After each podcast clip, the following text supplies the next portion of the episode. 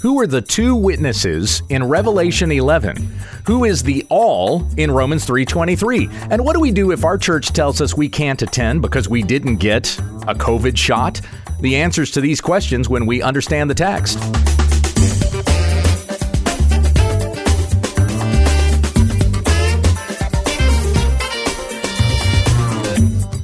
This is When We Understand the Text, a daily Bible study, that the Word of Christ may dwell in us richly, as we teach and admonish one another in all wisdom.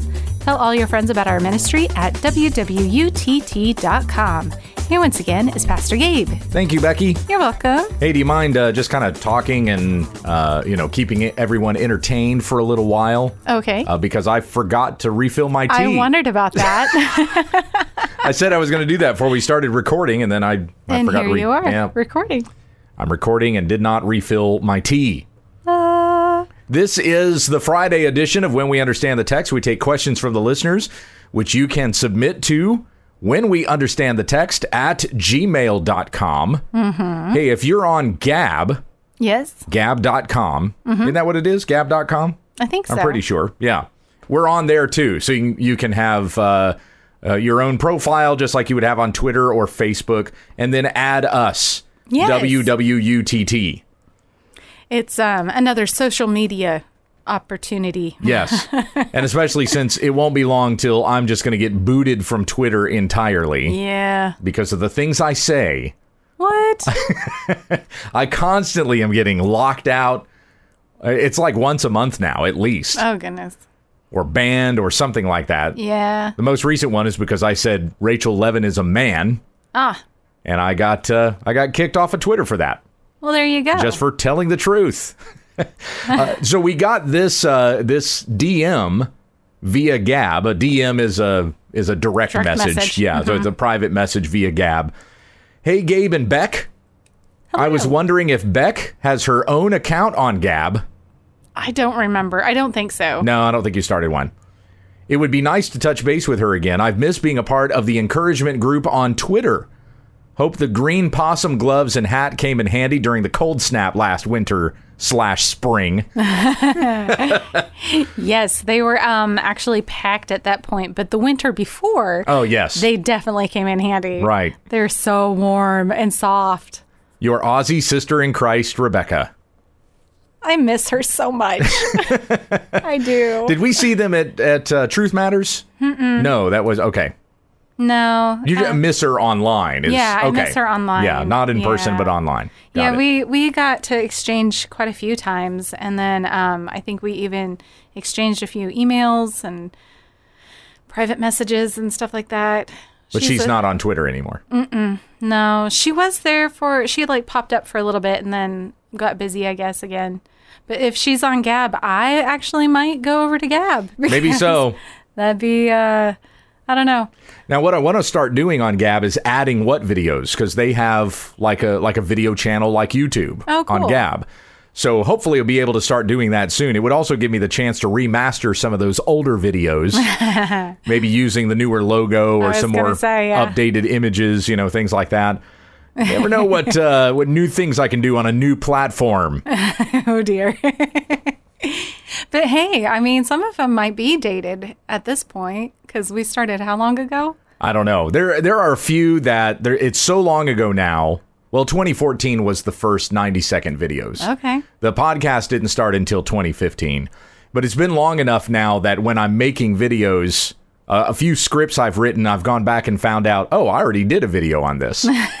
so I've now forgotten what I've done. Yeah. Well, there was quite a few, handful or so, Yeah. that you've done. We got a donation from Brittany.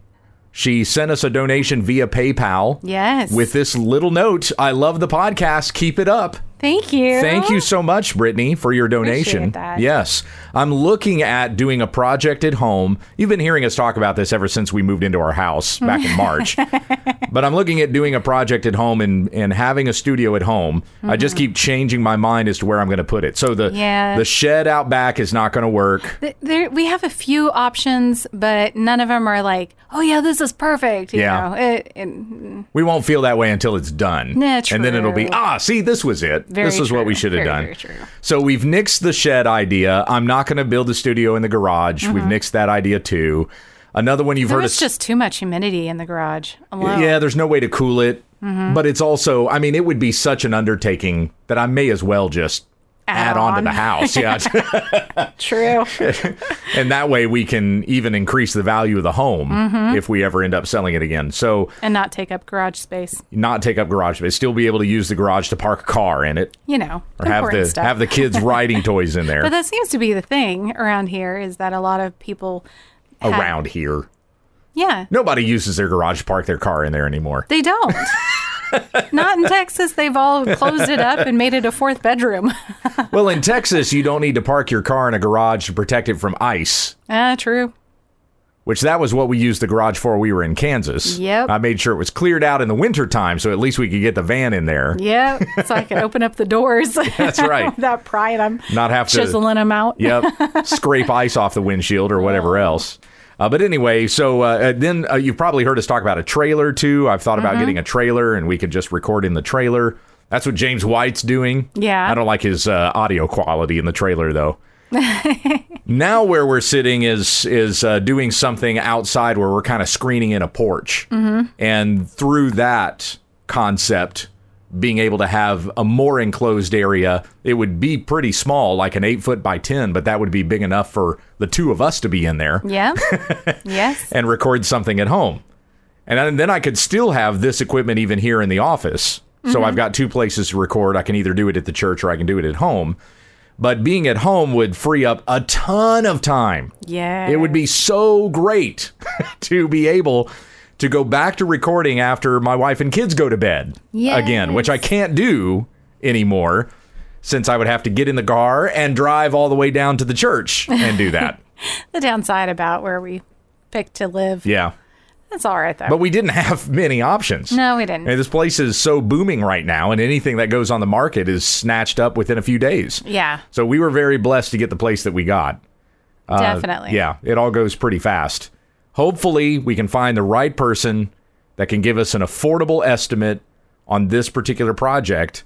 It would be the best way to put a studio at the house and I could record at home, Mm-hmm. freeing up a ton of time, and you would be more guaranteed Yep. to be on every Friday Q&A. Just about. Yeah. I would say so. So, Brittany, your donation will help us out with that.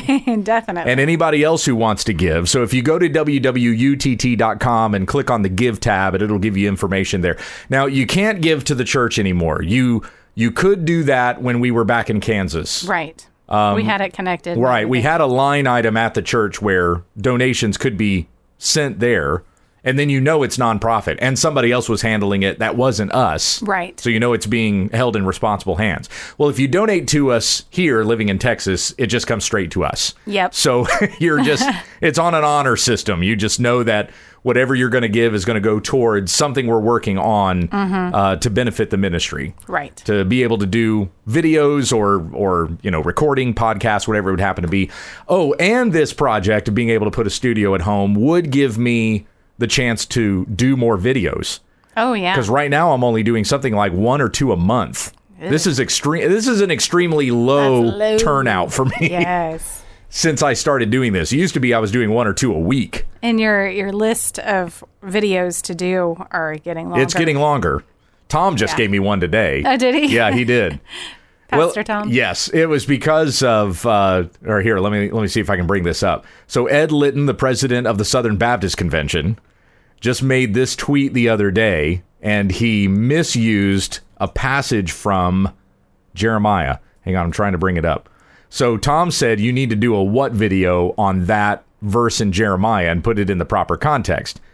Litton said, Wow, he's tweeted quite a bit in the, in the last few days. Uh, I'm sure he's ripping off somebody else. Anyway, uh, so he said, There is a time to acknowledge our part in sins that we did not directly commit. Jeremiah 14:20 We acknowledge our wickedness, Lord, and the guilt of our ancestors. We have indeed sinned against you. so Ed is asking for forgiveness because of the guilt of our ancestors. What he doesn't realize there is that uh, the people of Israel were doing what their ancestors did. Mm-hmm. So they're repeating the sins of their fathers. Right. Not, hey, we're asking forgiveness because our relatives did something really, really bad, but we're all sti- uh, we're all sitting down here innocent. However, we've received the guilt of our ancestors, so we're just asking for forgiveness for that. Isn't that like a, a movement right now that's going on? Yeah, right. Sounds familiar. That's exactly the way that he's applying it. According to the wokeness Yeah. theology, that's the way he's applying this particular verse. That's not what Jeremiah 14:20 means. Ooh, And sorry. and it's also uh, you also have the hypocrisy on top of that of Ed not acknowledging his own Own sins sin. that he Yes. directly committed. Let's point at everybody else first. Exactly. You know, when you point at somebody, there's always three fingers pointing back at you. Yes. So anyway, uh, the the plagiarist, President Ed Litton. There's the theology he's espousing online. So that's the verse that uh, that Tom said I needed to do a what video on. I've got other videos I'm working on. I've had one in the queue for like the last six weeks, and I've a even long time, I've babe. even read it to you. It was the one on how long should a sermon be? How long should a what video take? How long should a what video take? yes, definitely. I mean, this one's not terribly serious. It's not a real serious video, right. but it, it's still taking me It's so long. hilarious. Yeah. Anyway, oh, the irony. then the other serious topics I haven't uh, I haven't gotten to. Well, let's get to some more of these emails here. Yes, let's. So this next one is from Carrie. He says, "Hello, Pastor. I listened to your sermon on Amil." On your podcast on what? Yeah, that was a, a little more than a week ago. Mm-hmm. So I, I preached a sermon on amillennialism here at First Baptist Church. We just finished up a series, a seven week series going through the different views of eschatology. We have six elders all four views of eschatology are held among our six elders. So there's somebody that believes in premillennial, dispensational. Uh, sorry, I said that backwards. Dispensational premillennialism, classical premillennialism, amillennialism, and postmillennialism. So I did the sermon on amillennialism, which I posted to the blog, and then you would have heard it on the Saturday special of the podcast as well. That was last week. This week on the blog, I responded to questions following that sermon.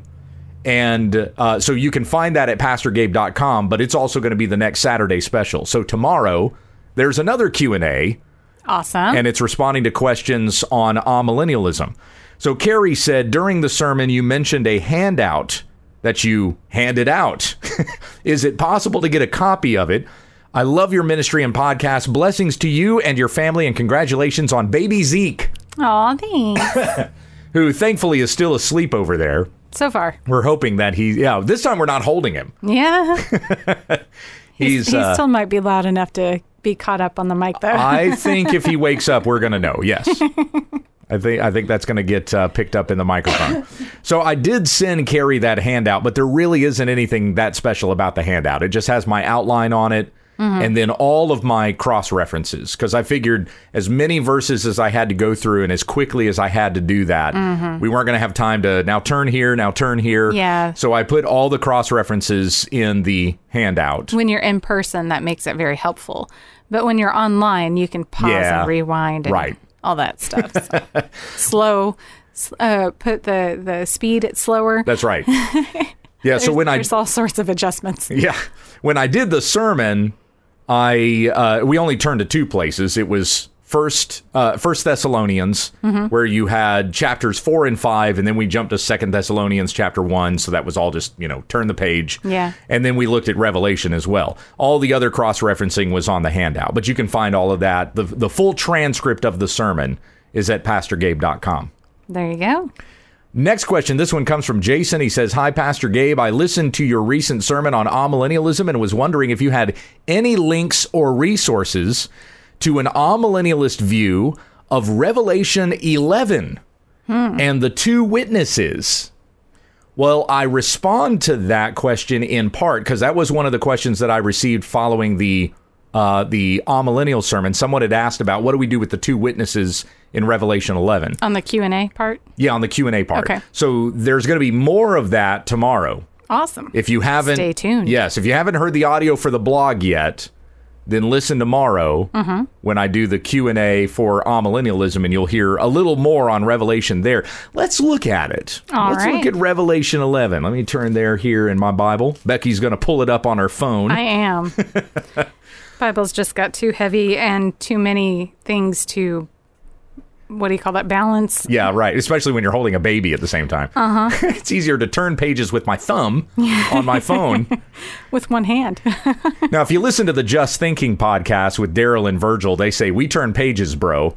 yes, and I love that. yes. I would love to do that again. That's right. When he's older. Well, here on When We Understand the Text, we turn pages and scroll with our thumbs. we do both. Uh, I didn't think I'd tickle myself, but I did. All right. Revelation. Revelation 11, beginning in verse 1. I'm going to read this whole section, in fact. Let's look at verses 1 through 13. We'll go straight through it here. Then I was given a measuring rod like a staff. And I was told, Rise and measure the temple of God and the altar and those who worship there.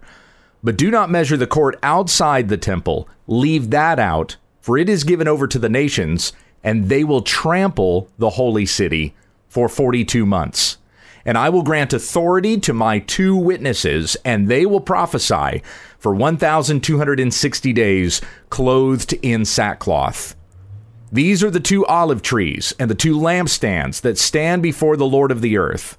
And if anyone would harm them, fire pours from their mouth and consumes their foes. If anyone would harm them, this is how he is doomed to be killed. They have the power to shut the sky, that no rain may fall during the days of their prophesying.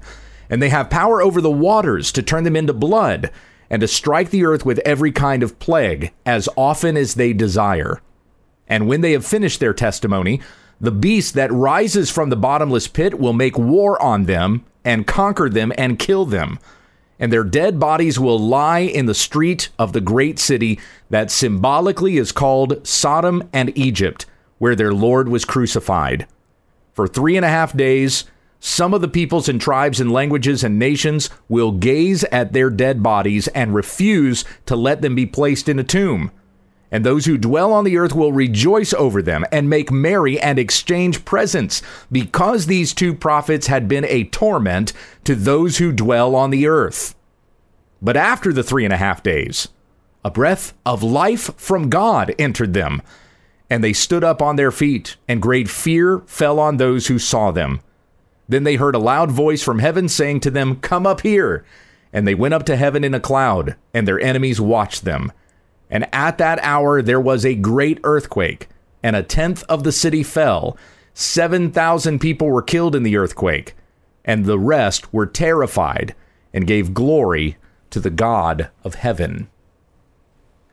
There's the prophecy of the two witnesses in Revelation chapter 11. What are we reading about there? Any insight, babe? Nope.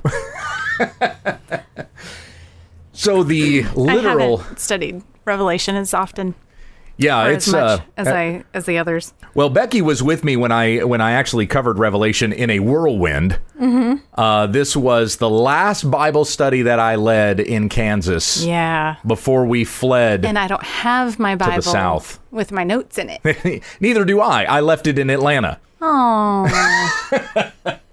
Uh, yeah, did we ever uh, we, we ever follow up on that? So I don't think so. I was hoping to be able to find it, and we went back to Atlanta to see my mom and dad. That was our trip last week. We even had people in Atlanta looking looking for us. To, yeah. yeah. Well, not looking for us. They they looked for the Bible for, For us. us, yeah, Yes. yeah. I went back to the Omni Hotel. I went to the Georgia World Congress Center. Yeah. I checked their lost and found. It was not turned in. So I've probably lost that Bible. So if anybody listening to the podcast has come across it and just happened to keep it for somebody to pipe up about it, I'd like it back. it's ours. I would appreciate it. I'll give you a reward of some kind. and great is your reward in heaven. Yeah. I can't grant you that, but Christ can. Uh, it's a brown leather Bible, eh, real leather, and it uh, it has my name in the front with a nice little note from my wife as well, who gifted me that Bible. So I'm hoping to see it again. if not, I have plenty of other Bibles. Yes. And I can always comfort myself by purchasing a new one. So Okay. Becky's going, hang on a second. You have 30. Why are you going to spend money on another Bible?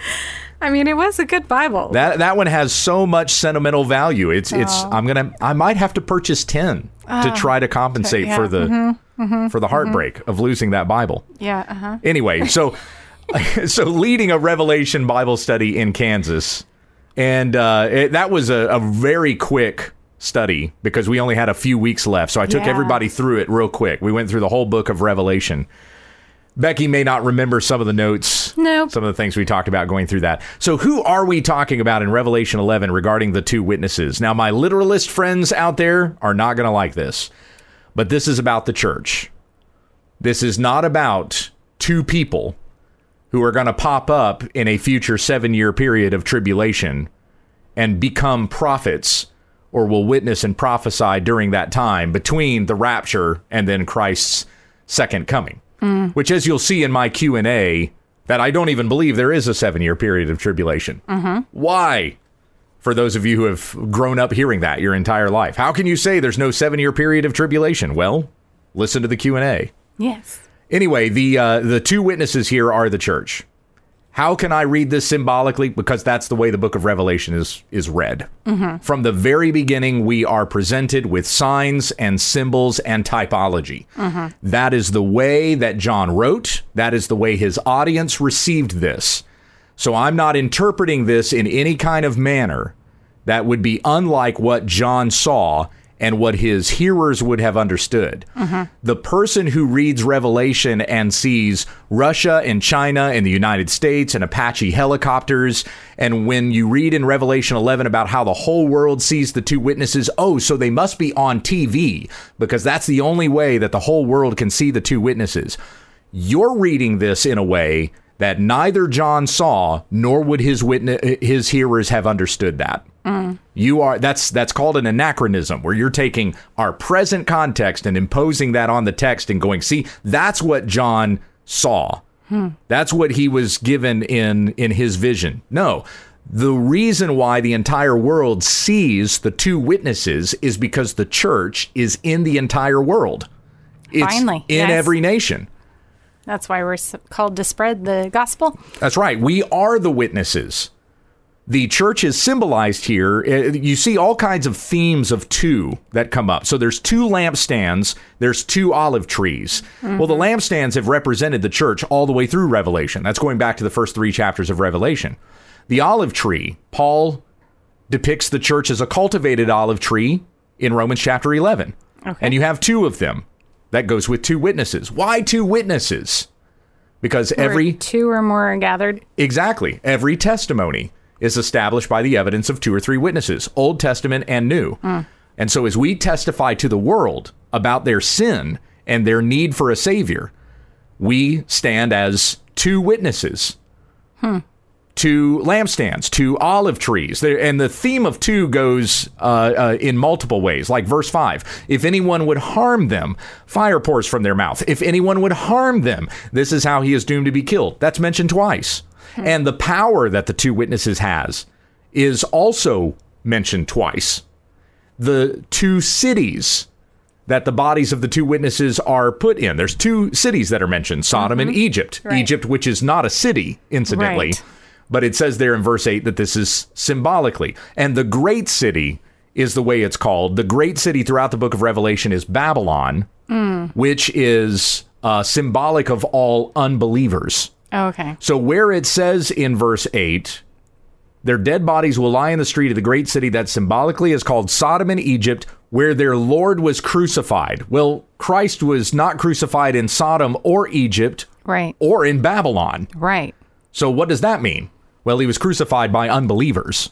Oh, okay. I get it. Hence why Sodom, Egypt, Babylon represents unbelievers. Mm-hmm. Now, I'm not going to exegete this whole section. I'm kind of giving you something to start with mm-hmm. and then go to the text and try to understand some of the symbols that are used there to show us the church and mm-hmm. who we are to be in this age. Uh, at the at the very beginning, Verse 1 Then I was given a measuring rod like a staff, and I was told, Rise and measure the temple of God and the altar and those who worship there. So we're not just talking about measuring a physical place because you're also measuring the people who are there. Right. This measuring that happens is the same as the sealing of the people of God that we read about in chapter 7. So you mean like we need to pack our churches with more people, and the more people you have, the better it is, right? I'm kidding. Uh, no. For for the listeners, I'm just joking. Yeah, this is not a numbers game. Don't don't play the Baptist game here. So verse 2, but do not measure the court outside the temple, leave that out for it is given over to the nations and they will trample the holy city for 42 months. So John is only measuring the temple, the altar and those who worship there, so the inner court of the temple. Do not measure the court outside the temple, leave that out for it is given over to the nations to trample the holy city for 42 months. What's being talked about here?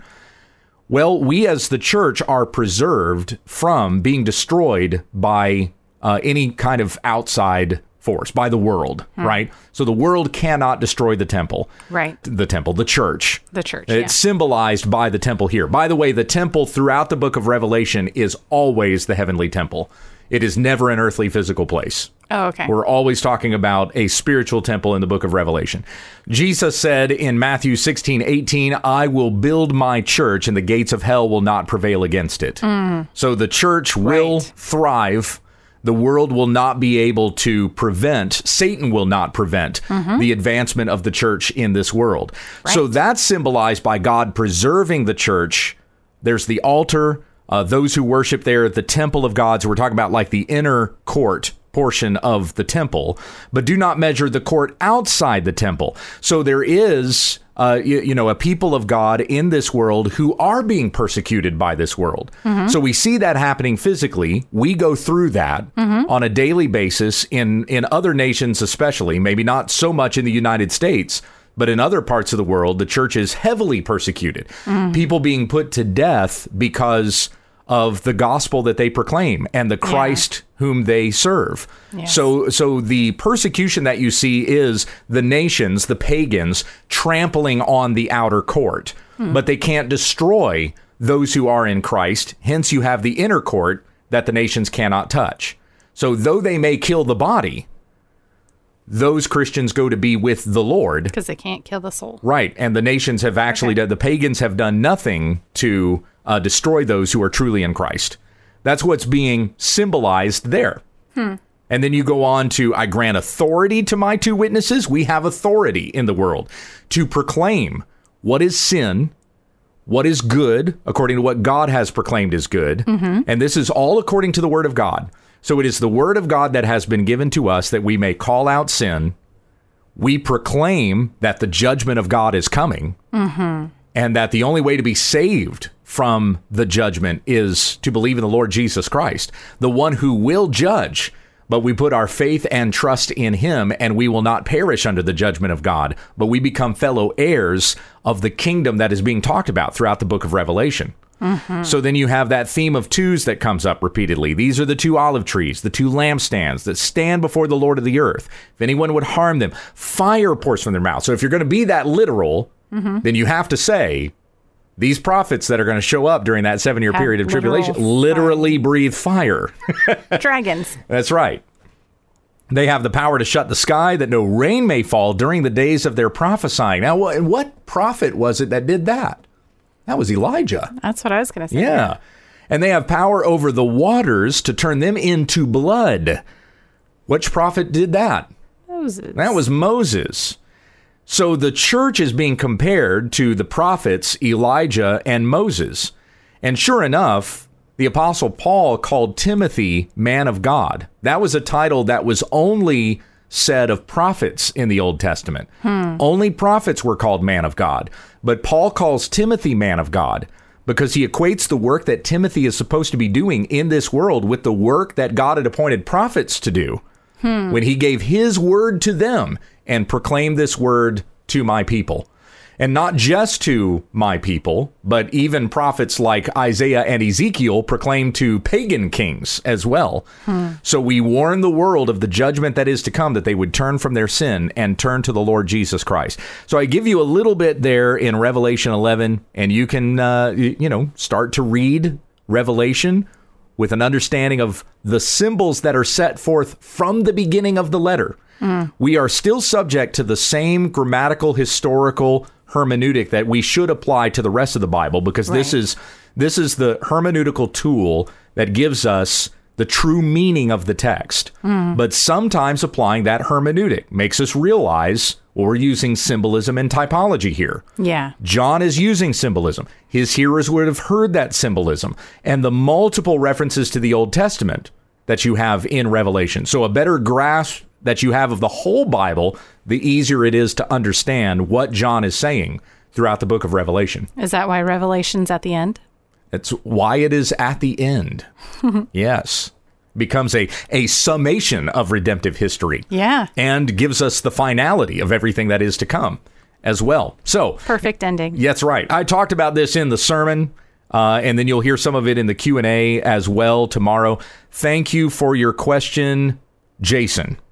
That was Jason who asked that question. Okay, we go to another one here. This one is from, my goodness, I had a bunch of questions. I didn't realize I had so many questions in here. Let me finish with this one, Okay. and then the rest I'm going to have to save for another time. Sorry, folks. I'll have to I'll have to get to your questions later. We're doing so well with the baby sleeping all the way through this. Yes. I think that he actually sleeps better when we're talking. It's possible. It, I mean, if we are talking whenever he falls asleep, then we keep talking, then he'll stay asleep. Yes. If we get quiet, though, And then he'll wake up. that's right. Yep. Because it's almost like cognitively he's going, something's changed. Yes. Where did everybody go? Yes. I'm going to wake up and find out. and I think it helped with us starting low, like quieter, and then slowly working up to louder. Are you saying that I get worked up when I'm talking about the No, Bible? Never. This is exciting. It we're, we're reading about the coming of Christ. I'm just who trying will to keep the who will rescue his church and we will forever be with the Lord. We've been talking about this a lot at our church in fact because Hmm. even in our Sunday school classes we're in 1 Thessalonians chapter 4 verses 13 to 18 this coming Sunday. Uh, by the way, I'm sorry that my Sunday school lesson did not get posted this past week. It didn't record. Yeah. I didn't That's forget to put it on there. It just it just didn't record. So that was uh First Corinthians. Sorry, am I saying have I been saying Corinthians this No, whole time? this okay, is the first time. Okay, good. First Thessalonians, because I'm also doing Corinthians on the podcast. Ugh, if I can keep all of my lessons straight here. First Thessalonians chapter four, verses one through eight. That's what should have been on the podcast this past Sunday. Mm-hmm. Wasn't there. I'll get some of it in this coming lesson for this week. Mm-hmm. This week, I, I take it back. This coming Sunday is actually going to be 12 to, tw- or, or sorry, 9 to 12. Okay. So the brotherly love section there in First Thessalonians 4. And then the week after that, then that's going to be. Uh, I've already talked about this with the teachers. We've gone through this together, which is why it's fresh on my mind. Uh, but then that's going to be the uh, the return of Christ. That we don't lose hope. We don't grieve as those who have no hope Right. but we will forever be we will together be with the lord even Amen. even those brothers and sisters in the lord who have died before us mm-hmm. will be with christ on that day when he returns so exciting. so that section will come that'll then be the the next week you'll just have to be patient for that Now, this is what we, we've been going through as a church these last few months Yes. talking about eschatology talking about end times things it's been wonderful and i hope you're edified by some of the fruit that comes from it as well as it's making its way onto the podcast this next question, this comes from Chris, and he says, "Good morning, Pastor Gabe and Becky." Good morning. It's Well, not not so morning for us, at least when we're recording evening. this. But Good day. good day. There we go. Good day. That was a terrible Australian accent, and it was even two syllables. I have been living in the letter to the Romans for several months, reading, listening, and journaling my way through it. Hmm. So far, I'm in chapter three with journaling, although I've read and listened through the whole letter. As I go, I believe I'm picking up on the finer details of Paul's writing. It's, it's such a wonderful way to study the scriptures, by the way. Mm-hmm. But if I come to a novel idea, usually an interpretation in my own head, I test it. Here's one of those. In Romans chapter 3, verses 21 to 25. Okay, let's stop there. So before continuing what he's going to mention here about that section, let's read it. So Becky's going to scroll with her thumb. I'm going to turn my pages, bro. And we're going to Romans. Oh, that's Acts. I went too far. Too far to the left. Romans what? So when you're in Revelation, everywhere you turn is to the left. so Romans chapter 3, Three. beginning in verse 21. Okay. But now the righteousness of God has been manifested apart from the law, although the law and the prophets bear witness to it. The righteousness of God through faith in Jesus Christ for all who believe. For there is no distinction, for all have sinned and fall short of the glory of God, and are justified by his grace as a gift through the redemption that is in Christ Jesus, whom God put forward as a propitiation by his blood to be received by faith. This was to show God's righteousness, because in his divine forbearance he had passed over former sins. I actually have that memorized. I could have just done that from memory. But uh, I'm also reading this section on Sunday morning because this coming Sunday, October 31st, is the 504th anniversary of the Protestant Reformation. Yeah, that's right. And I'm going to read this as a devotional thought during church. It's not the sermon, but I'll read it as a devotional, uh, uh, you know, just kind of calling our attention to the uh, the Reformation that had taken place or had begun a little over 500 years ago. Now there were plenty of things that happened before Martin Luther nailed his 95 theses to the door of All Saints Church Right. in Wittenberg, Germany, but that's kind of the day that we we put a pin on it. Yeah, this is yeah. where the Protestant Reformation began. So I'm reading this section on Sunday too. Anyway, The kids learned about this recently in Adventure Club. oh, did they really? It's one of their memory verses. Great. So all the parents will have it fresh on their minds also. Yes. Chris goes on. So Romans 3, verses 21 to 25, Paul pivots from proving the utter depravity of man and the futility of trying to keep the law for salvation. Because of the law, we are all condemned. Now we are shown the righteousness of God in salvation, apart from, but in fulfillment of, the law through Jesus Christ. Mm-hmm. Paul refers specifically about those for whom the righteousness of God is applied, those who believe. Then he goes back in verse 23 to reassert the failure of man to attain to the glory of God. As I read the text, I see Paul's flow of thought. Those who believe have fallen short of God's glory, but are justified by grace through faith in Christ. Thus, verse 23, which is often used as a proof text for the depravity of man, actually specifically refers to justified believers in this context. Paul is making the case clear. We are not saved by works, but by grace. So, while all people do fall short of God's glory, this text in particular seems to be talking about believers only. In fact, I'll go further to say that outside of Christ, no one actually aims for the target. As the first half of chapter 3 indicates, man left to himself shoots the opposite direction, even if they think they're being sincere, to borrow from Paul's archery metaphor, since sin means to miss the mark. Mm-hmm. I'm curious your thoughts, Chris says. I would say that you are correct, Chris. So what we're reading here in Romans 3:23. Again, you mentioned that this is often used as a proof text to talk about the depravity of all man. For all have sinned and fall short of the glory of God and are justified by his grace as a gift through the redemption that is in Christ Jesus. Who is justified by his grace? Those that are saved. All. It's the all in verse 23. Ah.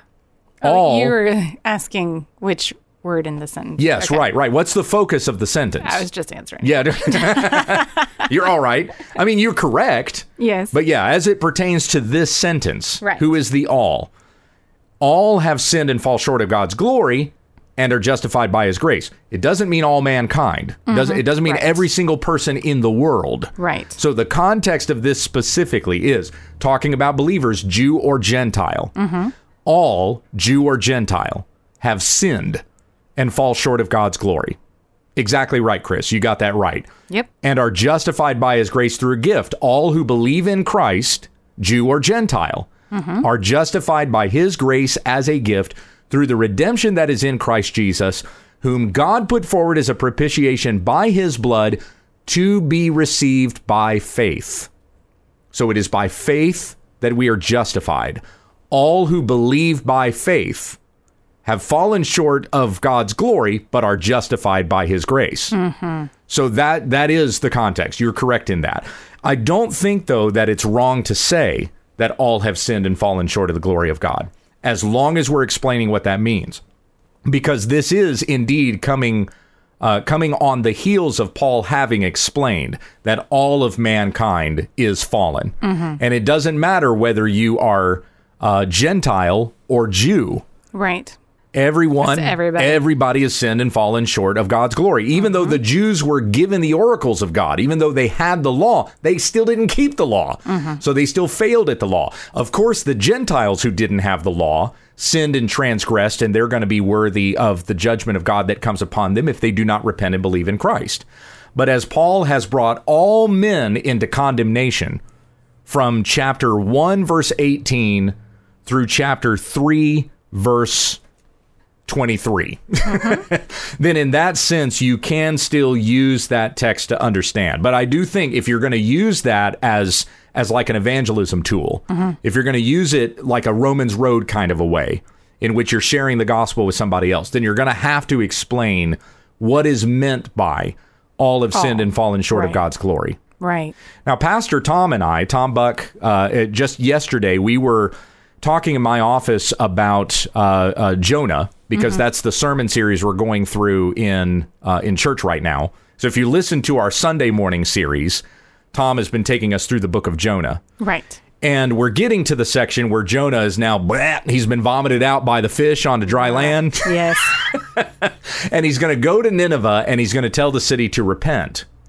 Well, he doesn't preach the gospel to Nineveh. He mm-hmm. tells them that destruction is coming upon them. Right. That because of their wickedness, because of the evil that they have done, the judgment of God is going to come down upon this wicked, depraved city. And because Jonah said that, then all the city is moved and they desire to repent right.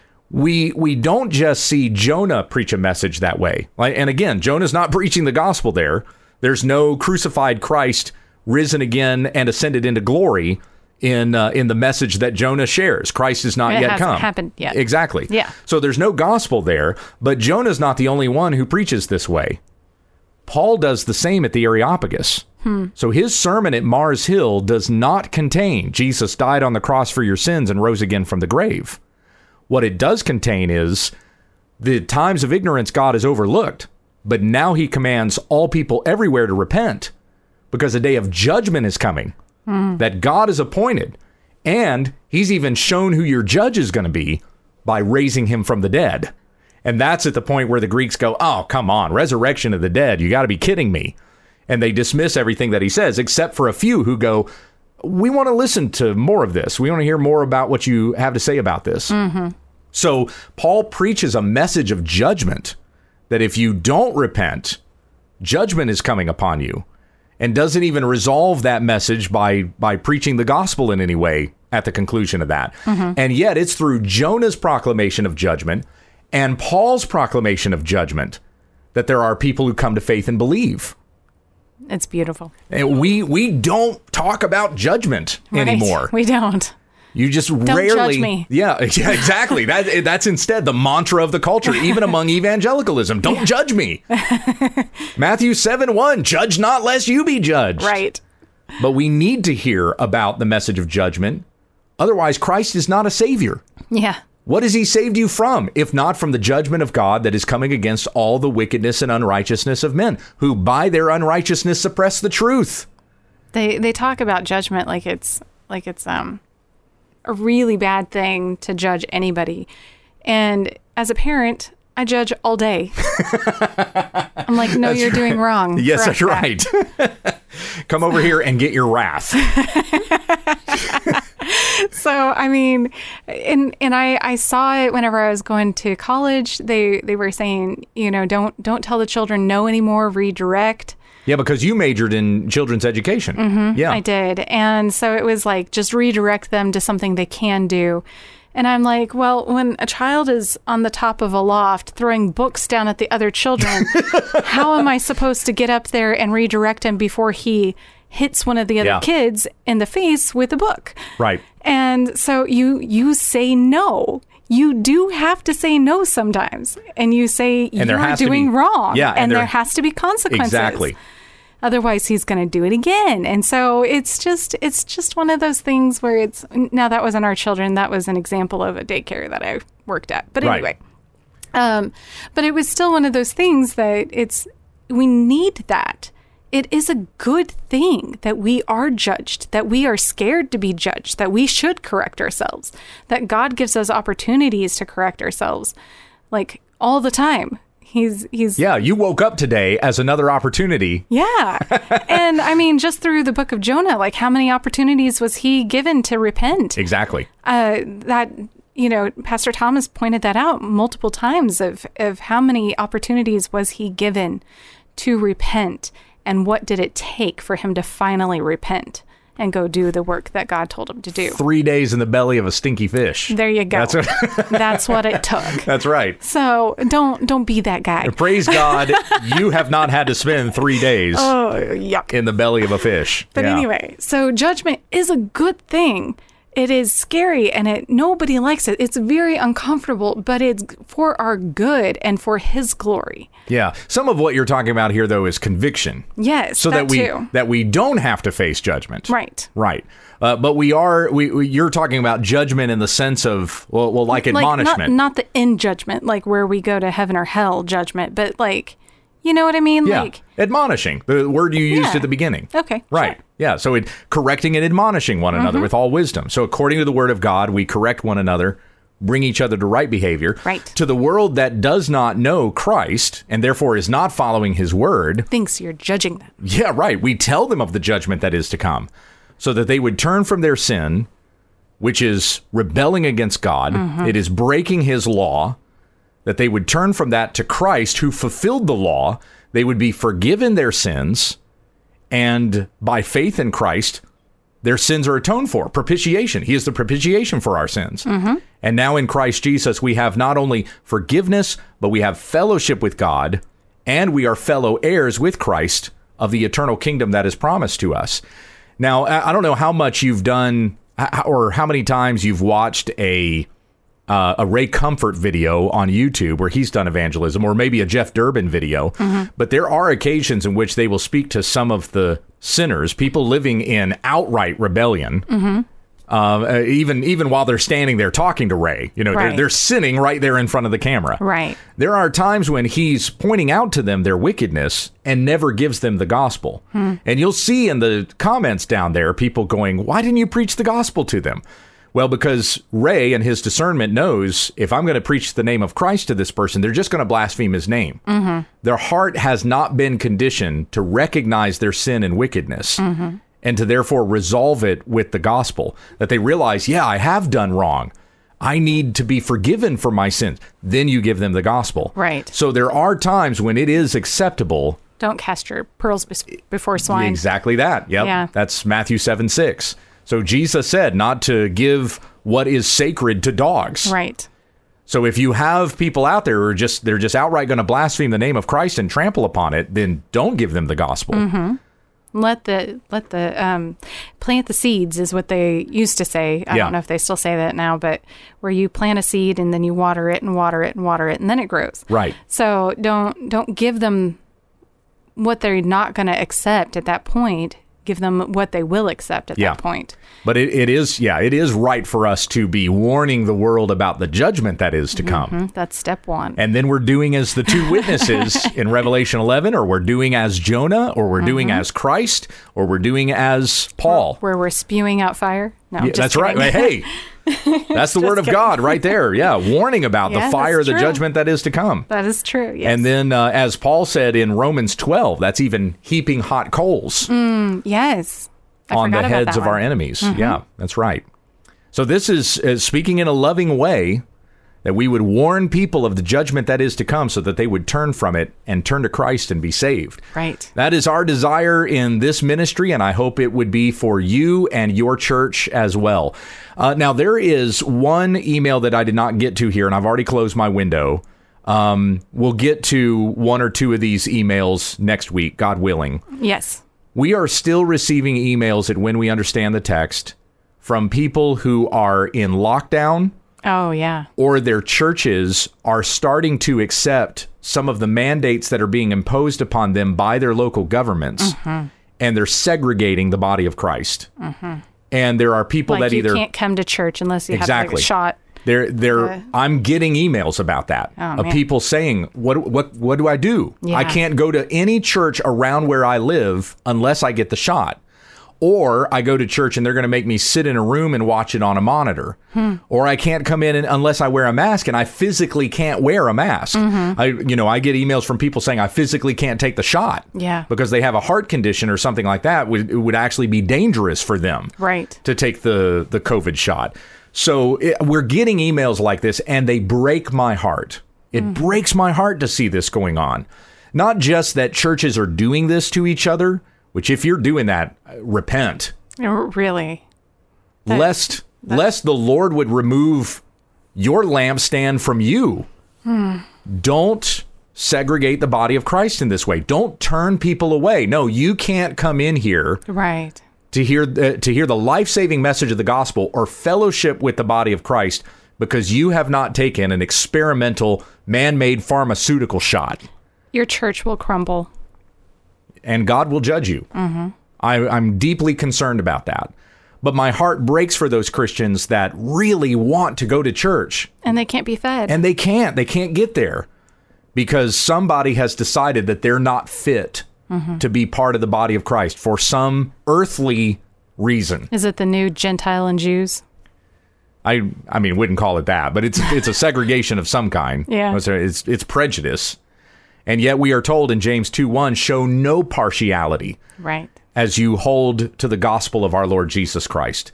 So I my heart breaks for you. I want to be more diligent about responding to those emails in particular. I don't always get to respond to every email that I get mm-hmm. because sometimes I can get a dozen in a single day.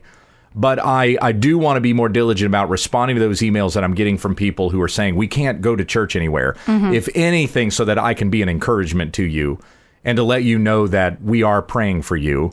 Uh, so I'm going to uh, collect some of those emails together and and we will um, uh, you know do something to respond to some of those things. What are Yeah. what are some solutions? What can we do?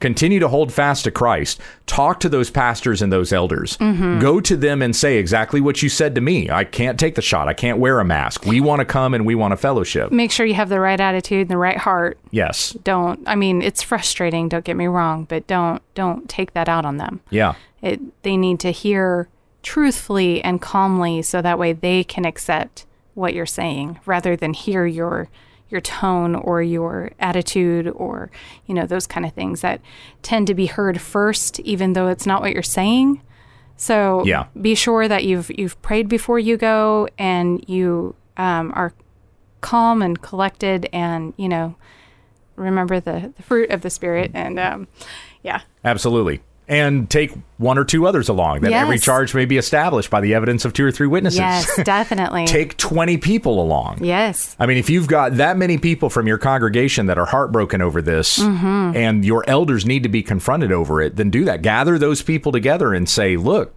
this Yeah. is this is a problem. And what you're doing is unbiblical. Mm-hmm. You are dividing the body of Christ over something that worldly rulers are telling us that we have to do, Mm-hmm. uh, which which now uh, they're governing over the church when they have no claim over the church. The church belongs to Mm-hmm. God. It does not belong to this world. Right. So you must understand with the apostles in Acts 5, we must serve God rather than men. I, I think that's the most frustrating part is is because we've just kind of given it yeah we've Yeah. we've given it over to them but i mean i don't know as as a whole the church has not been grounded like it has you know throughout history Worldwide. I mean, this this is a global problem yeah i know of what's going Yeah, on. And I'm that's- getting that's what I'm emails from from yeah different countries. yeah Uh, so my again, my heart breaks for you guys. We'll continue to pray. We are Definitely. blessed here in Texas that we can gather in church every Sunday. Amen. And you know, as I, as I talk about these things,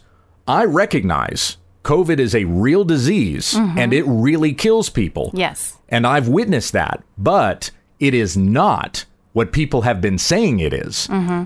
nor is this shot what people are saying that it is. Mm. You can go back a few months ago to videos from the CDC, from Joe Biden, and mm-hmm. from others who are saying if you take the COVID shot, you will not get COVID.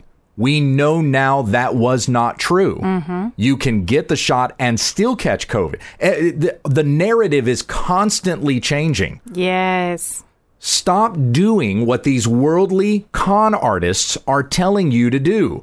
Take safety precautions, absolutely, because it's a real mm-hmm. disease and it really does kill people. Yes. I'm not saying don't be reckless, but don't listen to everything that the world is telling you in this particular narrative.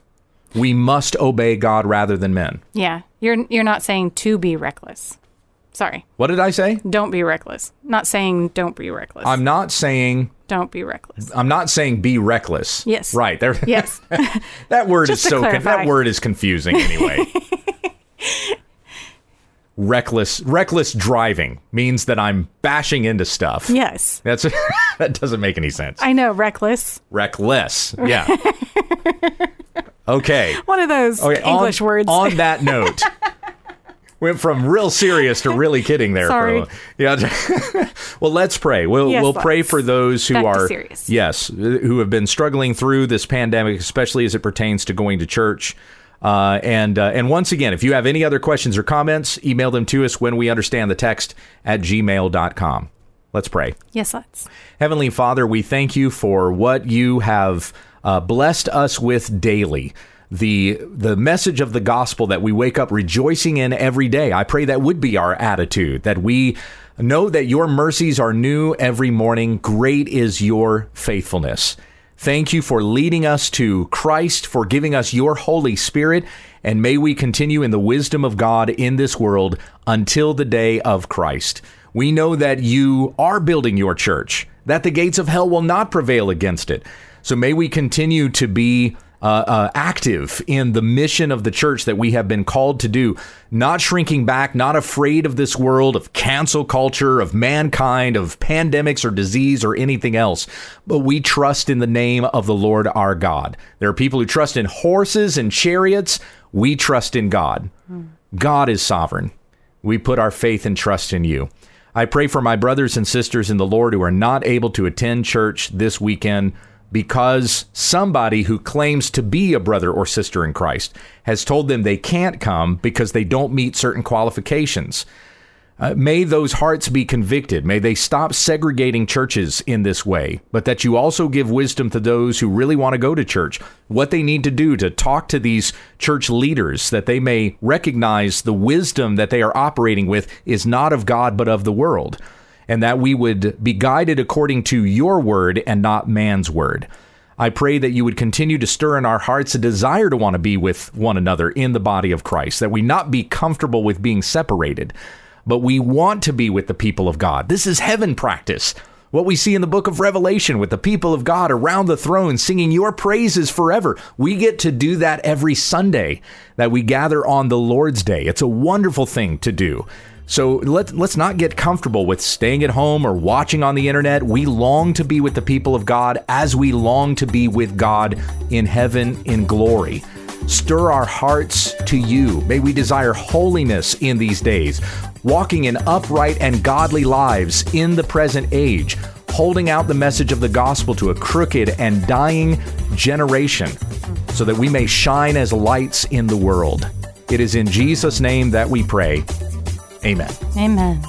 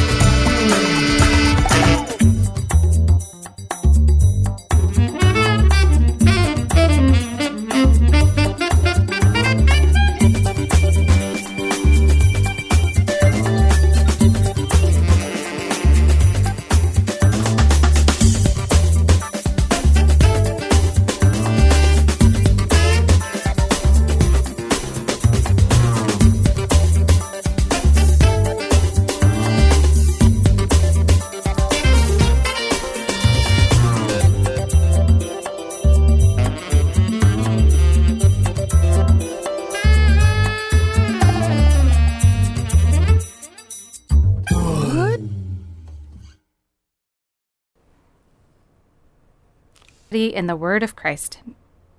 In no, that A the daily word Bible study. That the word. Should have put a comma there, but yeah. Yeah. It's all right. I should be fine. We'll see. this is when we understand the text. Text. Text. My voice cut out. This is when we understand the text.